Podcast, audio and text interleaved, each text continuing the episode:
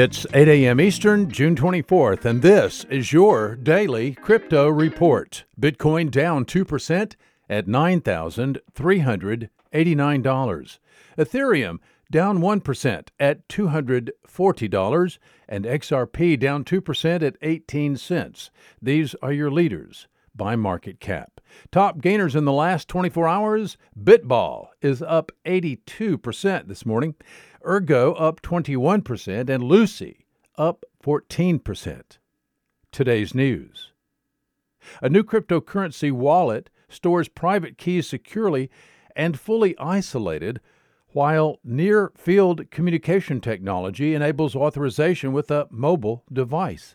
It's called KeyCard, and the KeyCard team has released an open application programming interface and software development kits for iOS Android, and Go. KeyCard is produced by the Status Network.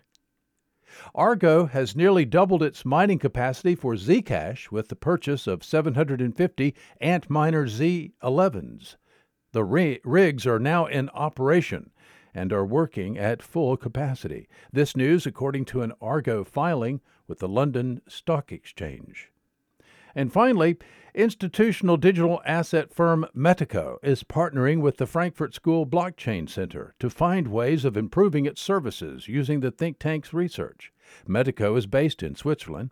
The Frankfurt School Blockchain Center will be researching for Metaco exactly what kind of infrastructure is needed in a tokenized economy, specifically answering questions related to custody, transfer, trading, and initial tokenization of assets.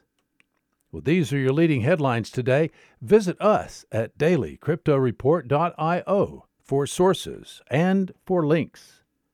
Find us on social media, add us to your Alexa flash briefing, and listen to us everywhere you podcast under Daily Crypto Report.